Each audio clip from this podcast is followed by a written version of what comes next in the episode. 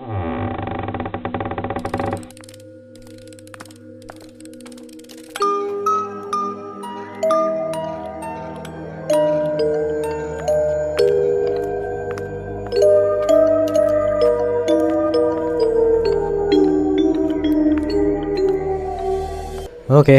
welcome back to podcast semi horror. Nah, Di episode kali ini kita berkolaborasi dengan eh, Rama Atmaja HCR. Nih, channel YouTube-nya ada di deskripsi di bawah. Kalau kalian eh punya Twitter, dia ada Twitternya juga di apa ya Twitter dia?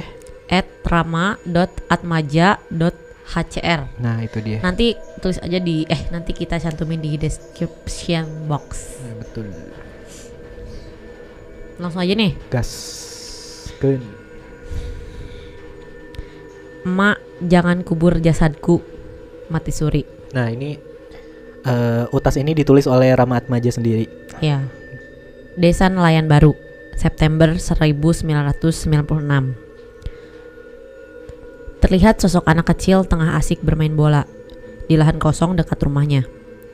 Usia anak ini sekitar 4 tahun. Oh sorry, 5 tahun. Sebut saja namanya Andi. Andi anak nomor 3 atau anak terakhir. Tubuhnya kurus kering, bawaan dari lahir.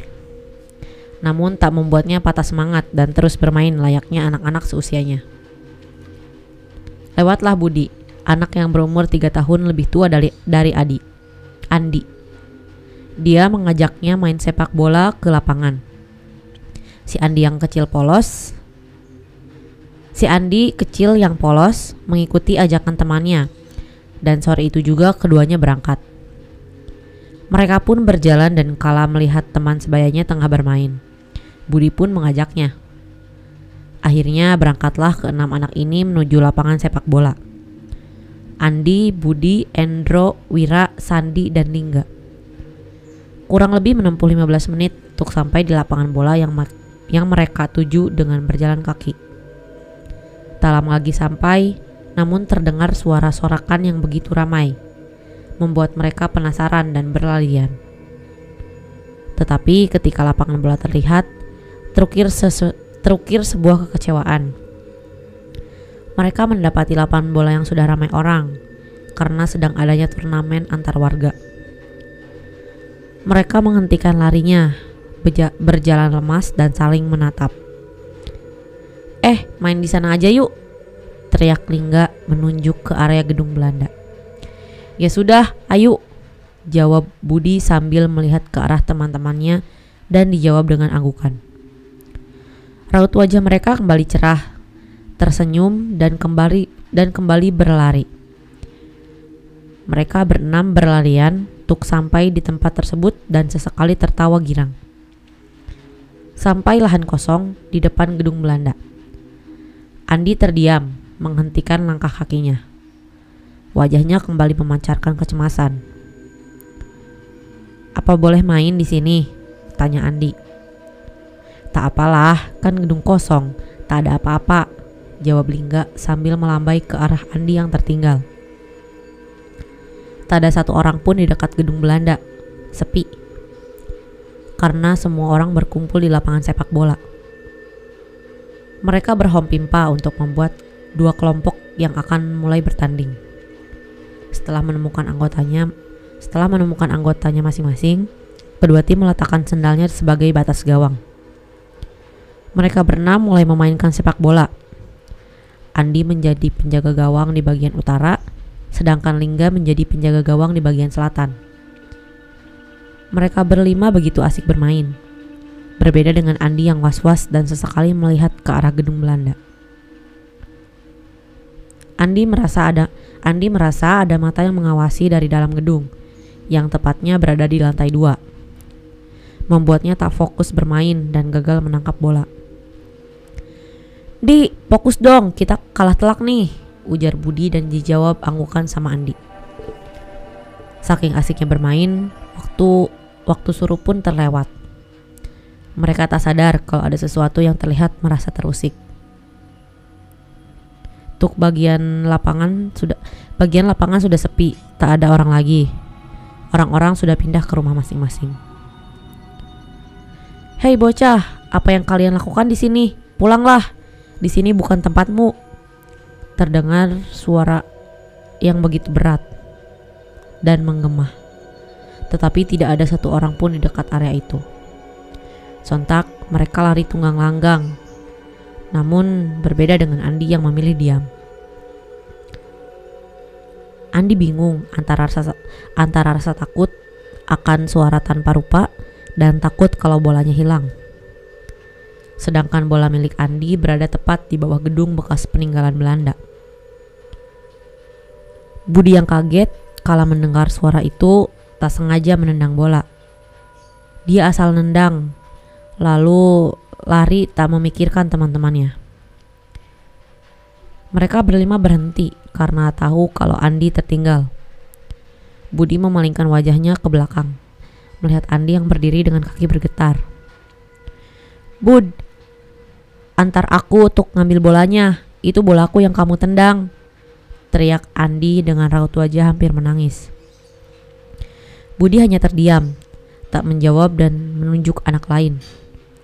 Mereka pun saling tunjuk dan tak ada yang berani mendekati Andi untuk mengambil bola. Melihat reaksi temannya yang seperti itu, Andi memberanikan diri mendekati gedung tersebut dan mengambil bola miliknya. Andi berlari dia dan diam sejenak ketika sampai di depan bola miliknya. Dengan perlahan dia menunduk mengambil bola. Sedangkan raut wajahnya kian memerah. Keringatnya bercucuran menetes ke bola yang akan dia pegang. Bro! Terdengar suara pintu yang dibanting begitu keras. Seperkian detik, Andi menutup matanya karena ketakutan. Ketika bola sudah terpegang, dia pun mulai membuka matanya dan berlari untuk menyusul teman-temannya yang sudah menunggu dari kejauhan.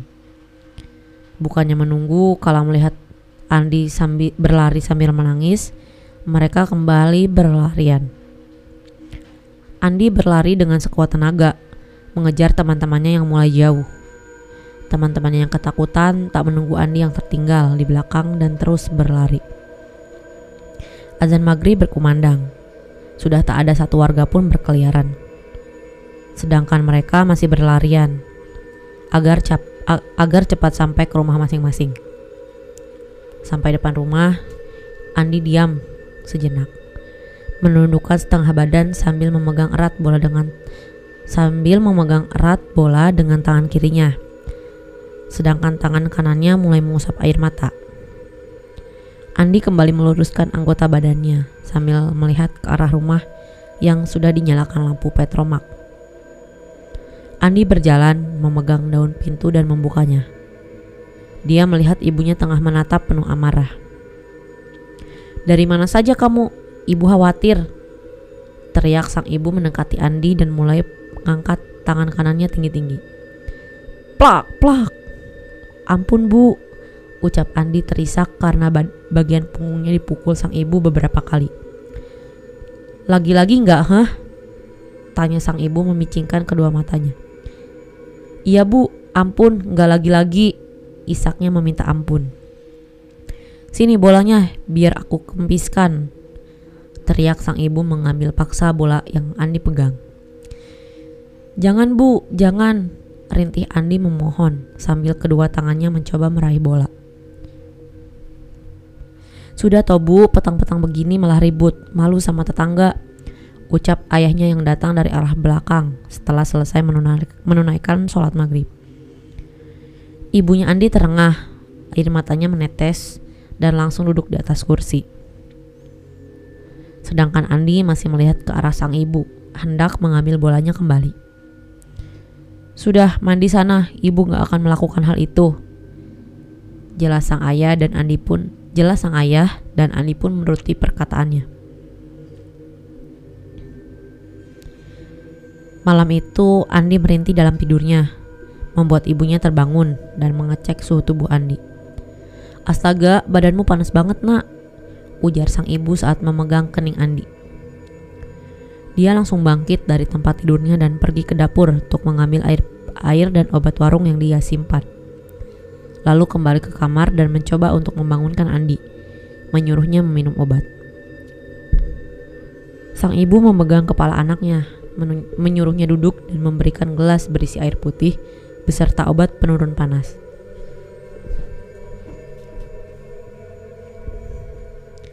Setelah Andi meminum obat, Ibunya kembali menidurkan Andi dan pergi ke dapur untuk mengambil baskom serta air dan handuk untuk mengompres. Setengah sadar, Andi melihat ada sosok kakek tengah berdiri memandangnya. Kakek itu mengenakan pakaian serba putih. Kakek itu mengulurkan tangan kanannya dan entah mengapa Andi balik mengulurkan tangan untuk meraihnya. Pandangan Andi mulai menghitam untuk sesaat dan ketika dia sadar sudah berada di tempat berbeda. Tempat yang belum pernah dia lihat sebelumnya. Di sisi lain, Ibu Andi bingung dengan gelagat anaknya yang tiba-tiba mengangkat tangan kanan. Lalu terhempas turun dengan sendirinya. Ibunya kaget dan langsung memanggil suaminya yang sudah siap-siap berangkat melaut. Waktu itu sekitar pukul 3 lebih 30 pagi, Sang ibu memanggil suaminya dengan nada teriak penuh kecemasan. Yah, ayah, coba ke sini lihat Andi. Aduh bu, ayah mau berangkat nih, memangnya kenapa dengan Andi? Teriak suaminya yang sedang bersiap untuk pergi berangkat melaut. Dia berjalan dengan agak cepat menuju kamar. Saat sampai di dalam kamar, terlihat raut wajah sang istri penuh kecemasan mengeluarkan air mata sambil terus memandang ke arahnya. Dia kaget dengan pemandangan seperti itu dan bergegas mengecek kondisi Andi. Sang ayah melihat Andi yang tak bergerak sambil menempelkan telunjuk di antara hidung dan mulut. Merasa Andi tak bernapas, dia menekatkan telinga kanannya ke dada Andi dan tak terdengar detak jantung.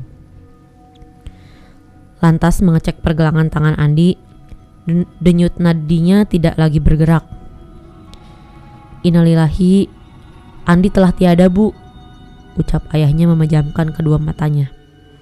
Gak mungkin ya, Andi gak mungkin tiada, teriak ibunya menangis sambil menggoyangkan tubuh Andi.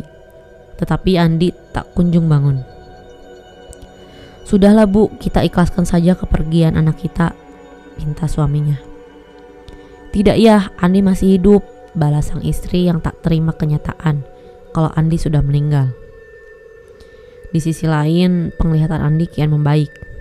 Dia nampak kebingungan dan ingin bertanya tentang kakek itu.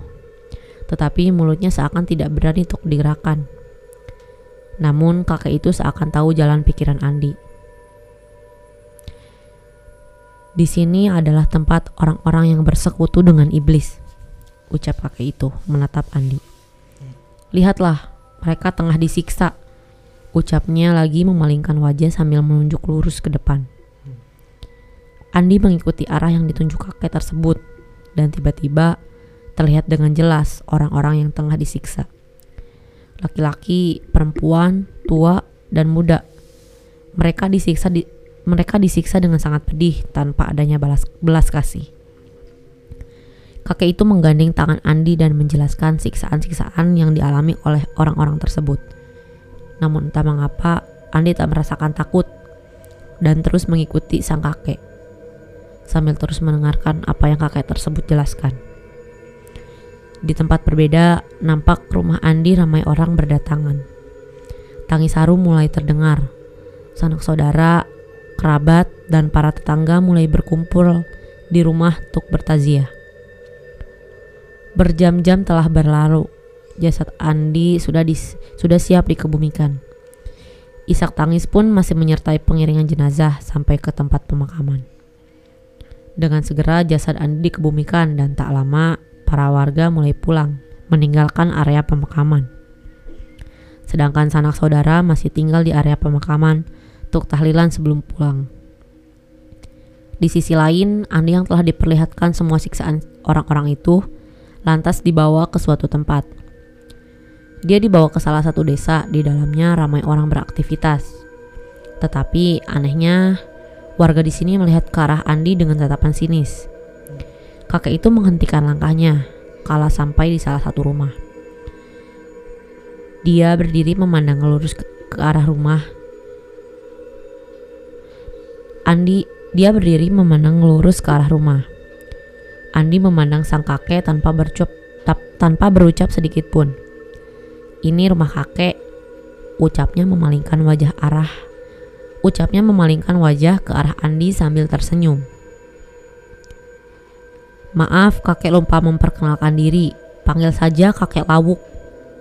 Timpanya tersenyum dan mengajak Andi masuk ke dalam rumah yang terbuat dari papan kayu. Saat masuk ke dalam rumah, nampak seorang nenek tengah duduk di ruang tamu. Dia memandang ke arah sang kakek sambil berujar, "Ki, Kenapa membawa tamu dari bangsa mereka? Iya nih, sesekali kita tunjukkan kalau kita ini ada, jawab sang kakek. Oh iya sudah, mending Aki makan dulu, pinta sang nenek. Iya nih, tahu saja kalau Aki lapar, balas kakek tersenyum. Tapi jangan kasih dia makan, karena dia berbeda dengan kita. Timpa sang kakek melirik ke arah Andi, sedangkan sang nenek menjawab dengan anggukan dan langsung pergi ke arah belakang. Kakek itu duduk bersila di atas lantai, sedangkan di depannya ada meja, ada meja kecil. Andi masih bingung dan dia berjalan ke arah jendela itu untuk melihat aktivitas para warga yang terlihat asing baginya.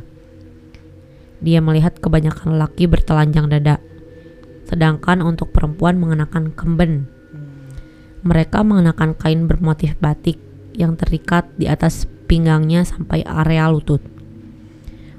Untuk para lelaki di bagian kepala terikat sebuah kain dan perempuannya mengikat rambut atau ada yang disanggul. Andi mendengar langkah kaki kecil dari arah belakang, membuatnya mengalihkan pandangan. Dilihatnya ada anak kecil keluar dari kamar untuk menemui sang kakek. Anak itu duduk berhadapan dengan sang kakek dan terjadi pembicaraan dengan nada berbisik. Membuat Andi tidak bisa mendengar apa yang sedang mereka bicarakan. Anak itu mengangguk, kemudian berdiri dan mulai berjalan ke arah pintu. Tetapi sesekali melihat ke arah Andi dan dan lanjut berjalan hingga keluar rumah. Tak lama dari arah dapur, sang nenek membawa beberapa makanan dan minuman. Mereka pun mereka berdua pun menyantap hidangan tersebut tanpa menawari Andi untuk ikut bergabung dengan mereka. Tak lama, anak itu pun kembali. Dia berdiri di antara sang kakek dan nenek. Anak itu dan si kakek saling menatap, dan dia menganggukkan kepalanya. Lalu si kakek balik mengangguk dan mempersilahkan anak itu untuk duduk dan bergabung dengannya. Kini wajah ketiganya menoleh ke arah Andi sambil tersenyum. Andi yang seakan tak bisa berucap hanya memandang heran ke arah mereka. Dan pandangan matanya kembali gelap. Andi mendapati tubuhnya susah untuk digerakkan. Seakan ada sesuatu yang mengikatnya. Seperti kain yang berlapis yang menutup semua area tubuh. Dia susah mengambil nafas. Namun telinganya mendengar suara samar-samar orang berbicara. terdengar suara seperti papan yang terpukul sesuatu. Dia merasa ada kain yang menutup wajah. Wajahnya sendiri menempel dengan sesuatu yang entah apa itu. Di bagian belakang kepala, punggung, dan kaki, dia merasa ada sesuatu yang mengganjal. Andi mengeliat dan menempelkan wajahnya ke sesuatu yang ada di depannya itu. Sampai merasa kain yang sampai merasa kain yang menutupi wajahnya bisa terbuka. Lalu disusul dengan masuknya cahaya dan Andi mendorong kuat-kuat sesuatu yang mengganjal kedua hidungnya dengan cara mengeluarkan nafas dari kedua hidung dengan sangat kuat. Lalu bisa mengambil udara untuk bernafas. Andi tak begitu mengerti dengan kondisinya saat itu. Dia hanya bergeliat sedikit dan sesuatu yang menutup matanya lepas. Dia bisa melihat cahaya yang masuk di antara kegelapan. Dia melihat ada tangan yang masuk dan membuka sesuatu yang membuat cahayanya masuk kian melebar. Cahaya yang awalnya masuk dari atas bagian dada dan terus masuk sampai ke bagian wajah, membuatnya bisa melihat beberapa orang tengah menatap. Andi melihat ada yang langsung naik dan ada yang masih menatapnya. Sebagian orang yang Andi lihat lari ketakutan. Namun dia belum menyadari akan kondisinya saat itu. Sampai sang ayah memeluknya dan mengangkat tubuhnya. Andi sadar dia ada di area pemakaman Dilihatnya beberapa orang lari tunggang langgang. Namun anehnya Andi belum bisa mendengar dengan baik dan mulutnya seakan terkunci. Hanya menggerakkan kedua bola mata dan kepalanya untuk melihat sekitar. Dia melihat, dia melihat orang tuanya dan sanak saudara beserta tetangga menangis melihat ke arah Andi. Ibunya mengambil Andi dari pelukan sang ayah sambil sekali menciumi wajahnya.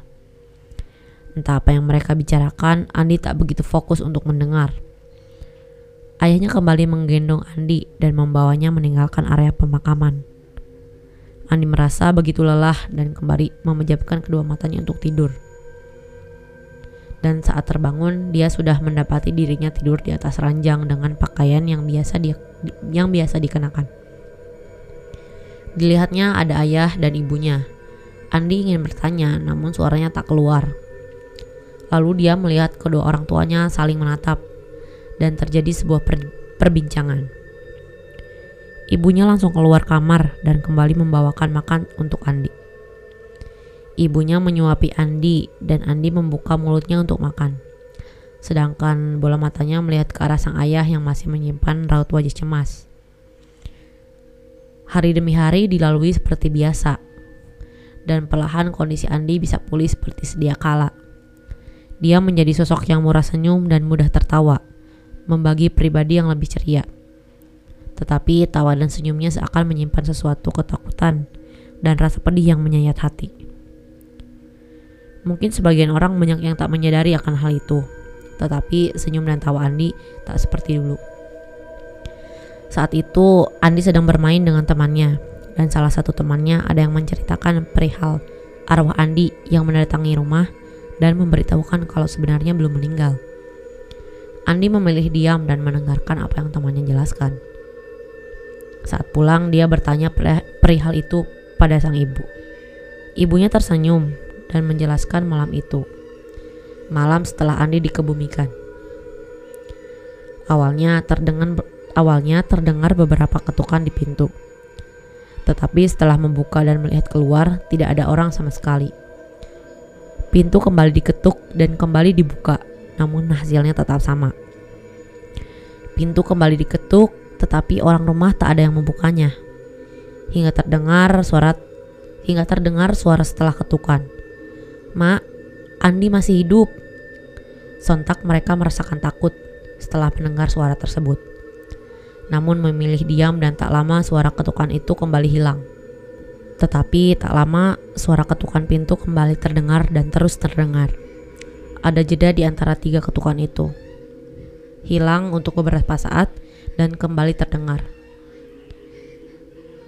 Ketukan demi ketukan di pintu terus terdengar hingga kembali mendengar suara Mak, jangan kubur jasadku. Mendengar hal itu, ibunya Andi dan ibunya Andi langsung ingin menghampirinya, namun ditahan oleh suami. Mendengar hal tersebut, ibunya Andi langsung ingin menghampirinya.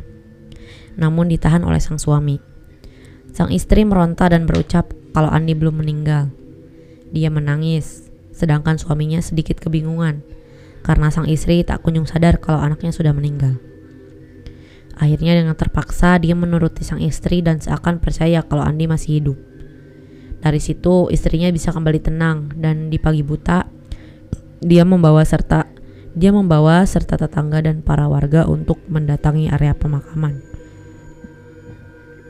Sampai di tanah Andi dikebumikan, ibunya masih tak percaya kalau Andi sudah meninggal dan berontak untuk berusaha membongkar kuburannya. Dengan terpaksa, sang suami yang dibantu beberapa warga membuka kembali kuburan Andi dan ternyata benar kalau Andi masih hidup. Feeling ibu ya? Iya. Emang the power of feeling ibu. Siapa yang mengetuk pintu dan siapa yang mengetuk pintu dan memberitahukan kalau aku masih hidup? Kalau itu aku sejak kapan aku memanggil ibu dengan sebutan emak? Gumam Andi dalam hati. Sekian untuk cerita Andi dan terima kasih setelah membaca dan mendengarkan cerita ini sampai selesai. Di desa nelayan baru ada Andi dan di desa nelayan lama pun pernah ada, tetapi seorang nenek. Nih ceritanya. Nenek itu meninggal dan ada warga yang mengabarkan meninggalnya di musola. Tapi belum selesai mengabarkan, ada saudara si nenek datang dan memberitahu kalau sang nenek kalau sang nenek telah jadi meninggal. Kabar duka yang sebelumnya telah disebarkan, kembali orang itu memberikan kabar kalau yang meninggal tak jadi meninggal dan kembali untuk mendatangi rumah sang nenek karena kurang yakin. Namun hasilnya benar, nenek itu kembali hidup. Setelah beberapa hari nenek itu kembali meninggal dan orang ini kembali mengumum, mengumumkannya di musola. Nenek A kembali meninggal dan yang ingin bertaziah bisa mendatangi rumahnya. Belum mematikan mic, salah satu keluarganya kembali datang dan mengabarkan kalau nenek itu kembali hidup. Nenek A hidup lagi dan tak jadi meninggal lagi. Ucap orang yang mengabarkan hal tersebut ke pengeras suara yang ada di musola. Selang beberapa hari, nenek itu kembali meninggal. Tetapi kali ini tak langsung diumumkan. Merasa sudah memakan waktu berjam-jam dan nenek tersebut tak kunjung lagi terbangun akhirnya kembali diumumkan. Nenek A kembali meninggal dan sekarang benar-benar meninggal. Untuk yang ingin melayat atau bertakziah tidak usah ragu karena kali ini benar-benar meninggal. nah, gitu katanya. Ada yang kayak gitu meninggal sampai tiga kali. Sopan kah begitu? iya ya. Meninggal sampai tiga kali mungkin ada aja ya. Tapi yang bikin kesopan tuh yang ngumuminnya. iya, sopan kah begitu? Udah kesel kali dia. Iya kali, ngumumin terus. Matinya nggak jadi-jadi. Nah, itulah tadi uh, sebuah utas dari Rama, Rama Maja. Maja. Dia ini penulis horor ya. Iya, penulis cerita-cerita horor. Cerita cerita horor. Ya, gitu. Ada di webtoon juga dia. Oh iya. Eh web Wattpad webtoon. Oh. Wattpad, tau nggak? Tahu tahu hmm, gitu. Iya nah, jangan lupa follow Rama aja di Twitter.